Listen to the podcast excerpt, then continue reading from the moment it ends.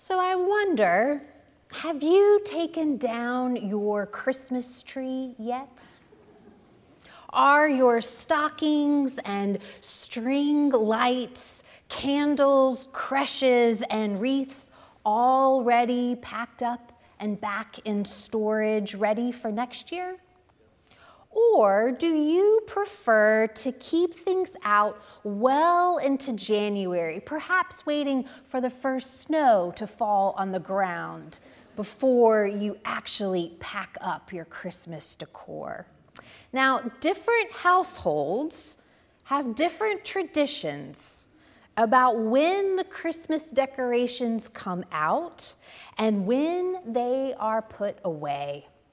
There is not one right way or designated time to put away your Christmas decorations and to get back to regular routines.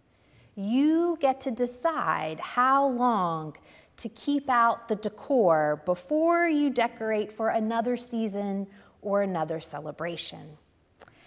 And this Sunday, we find ourselves in another stretch of in between time in the church's calendar. We have celebrated the birth of Jesus with the angelic chorus and with curious shepherds. We sang Silent Night in the sanctuary and watched as the candlelight spread around the circle through the darkness on Christmas Eve. And last Sunday, we sang more familiar hymns and classic songs of the heart as we considered new ways to make resolutions and how to be faithful to the love we find in Jesus in the new calendar year. This in between time is centered around Epiphany, the recognition of the Magi their journey to follow the star and to find Jesus, and their joy when they found Jesus with his parents. Now, the season of Epiphany lasts until Transfiguration Sunday, the Sunday before Ash Wednesday, when the season of Lent begins. I know you all have these dates in your iCalendar. And the story really shifts in these in between days from the preparations and the birth of Jesus to his life.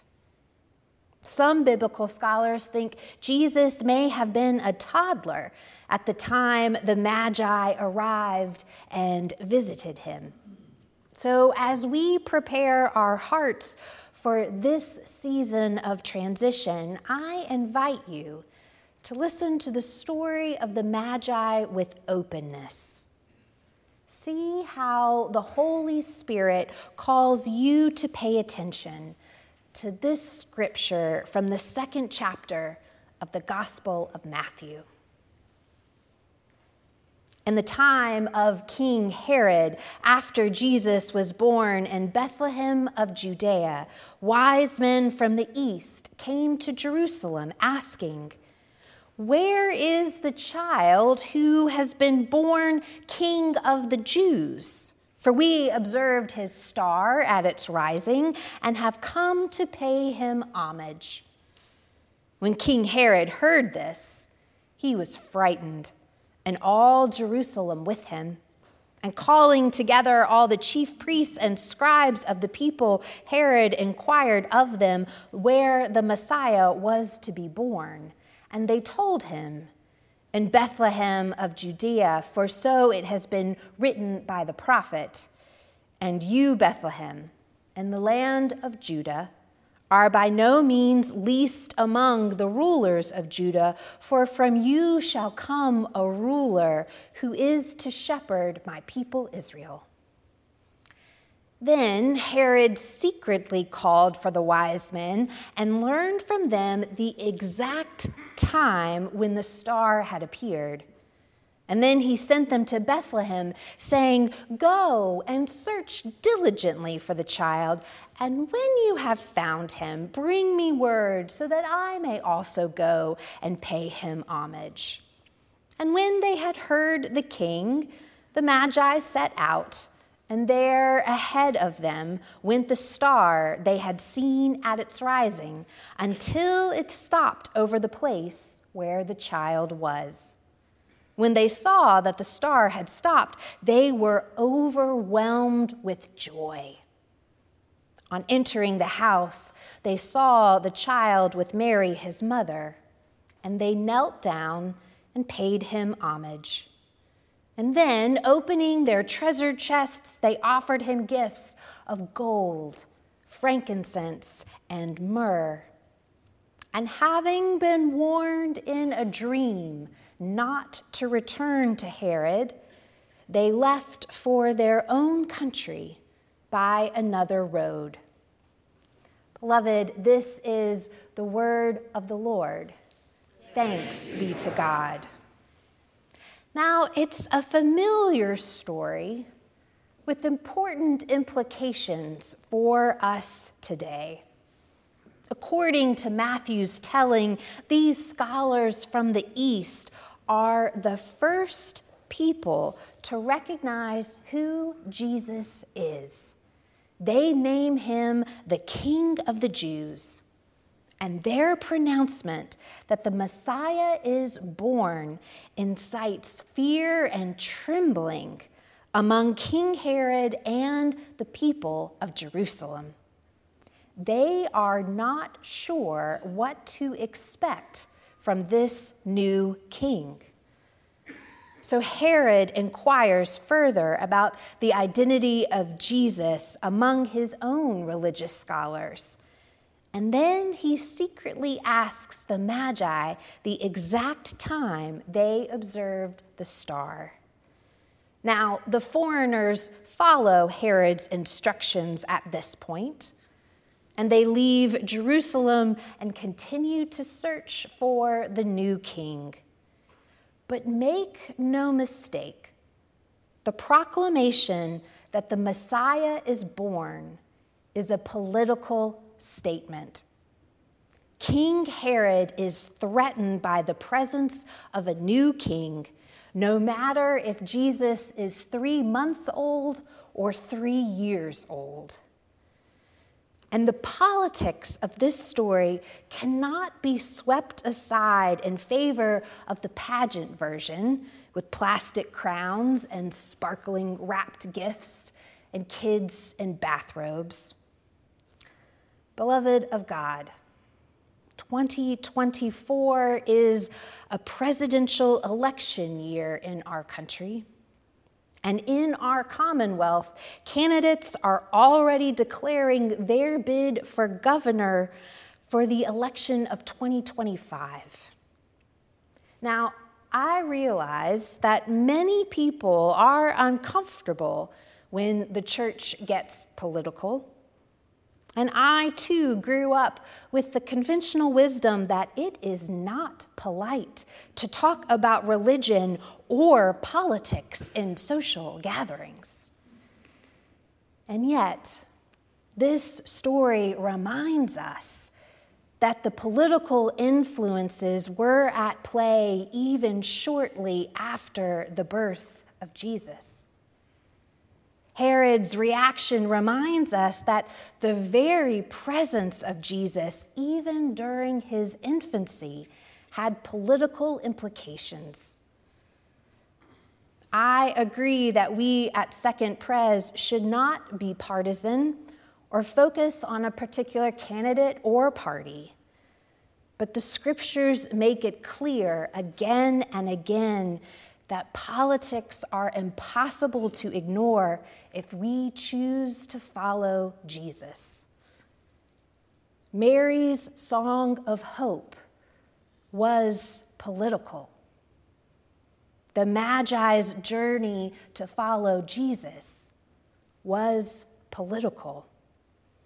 It's hard to argue that the life and ministry of Jesus years after this story that the life and ministry of Jesus are not political. The anxiety that comes along with the political ramifications of the presence of Jesus are interwoven into the scriptures as well, starting here with King Herod in Matthew's gospel. However, this story in scripture reminds us that the life of Jesus is political from the very beginning. As Terry mentioned, our proximity to the state capital here on the corner of Fifth and Main offers us unique opportunities to incorporate our faith into politics. I hope you will prayerfully consider how your faith will influence your political activity in the year ahead. Our congregation is committed to being an earth care and Matthew 25 church with an invitation to advocate for environmental justice and for those who are hungry, sick, or imprisoned. And these faithful commitments are political as well. I sincerely hope that you will vote in this year's election. And I hope you will discern how to follow Jesus faithfully, as the Magi discerned how to find Jesus and how their time with Jesus changed them and their journey back home. Now, dreams are just as influential in the Gospel of Matthew as politics in these stories about the birth and early life of Jesus.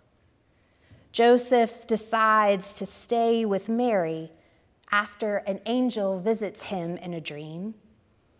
And it is a dream that makes it clear to the Magi that they should not return to Jerusalem on their way home, but they take a different route instead.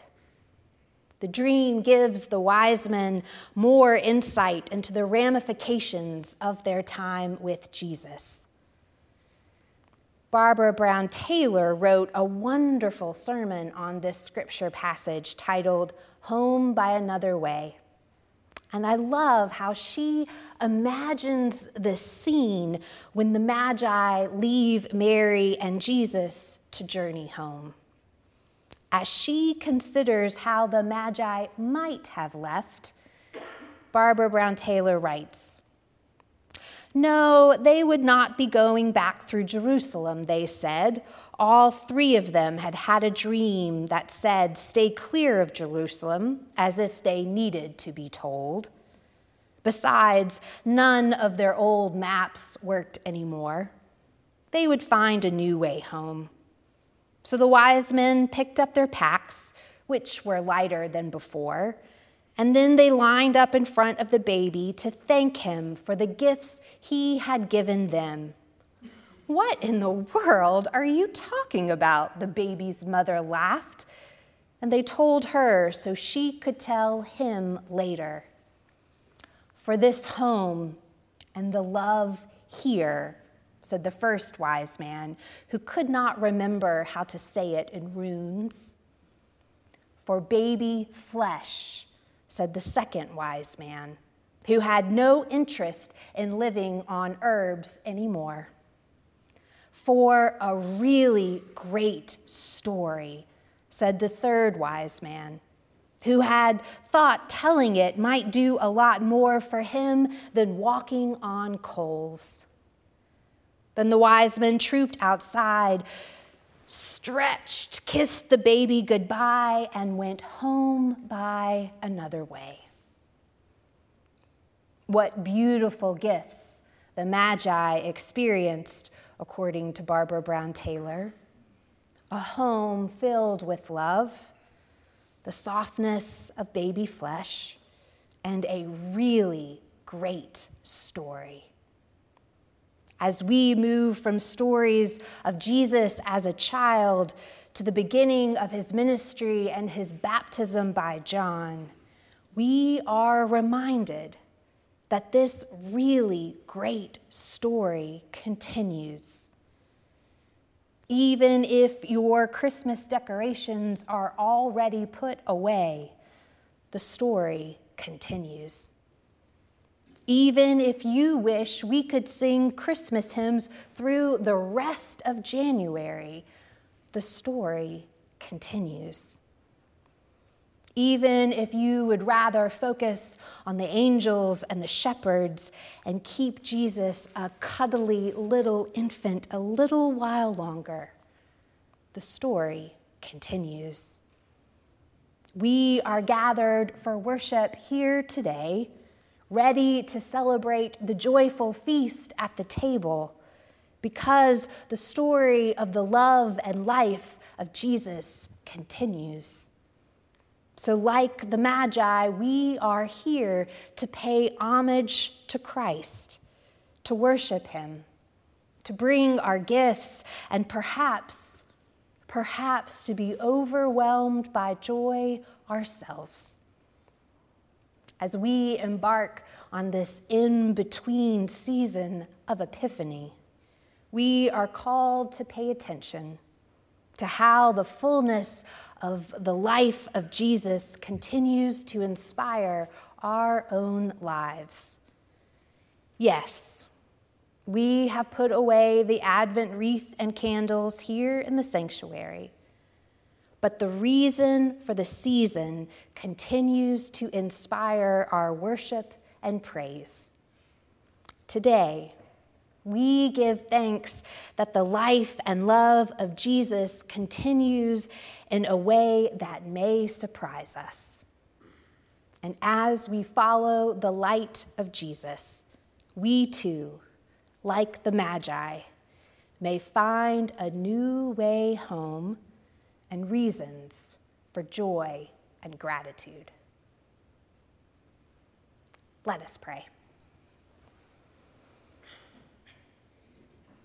God of light and love, we give thanks for the ways you invite us into your great story. We give thanks for the gift of Christ, who reminds us and inspires us to follow you with compassion and hope, with justice and peace. Guide us this day and this year by the light of your love, we pray. In Jesus' name, amen.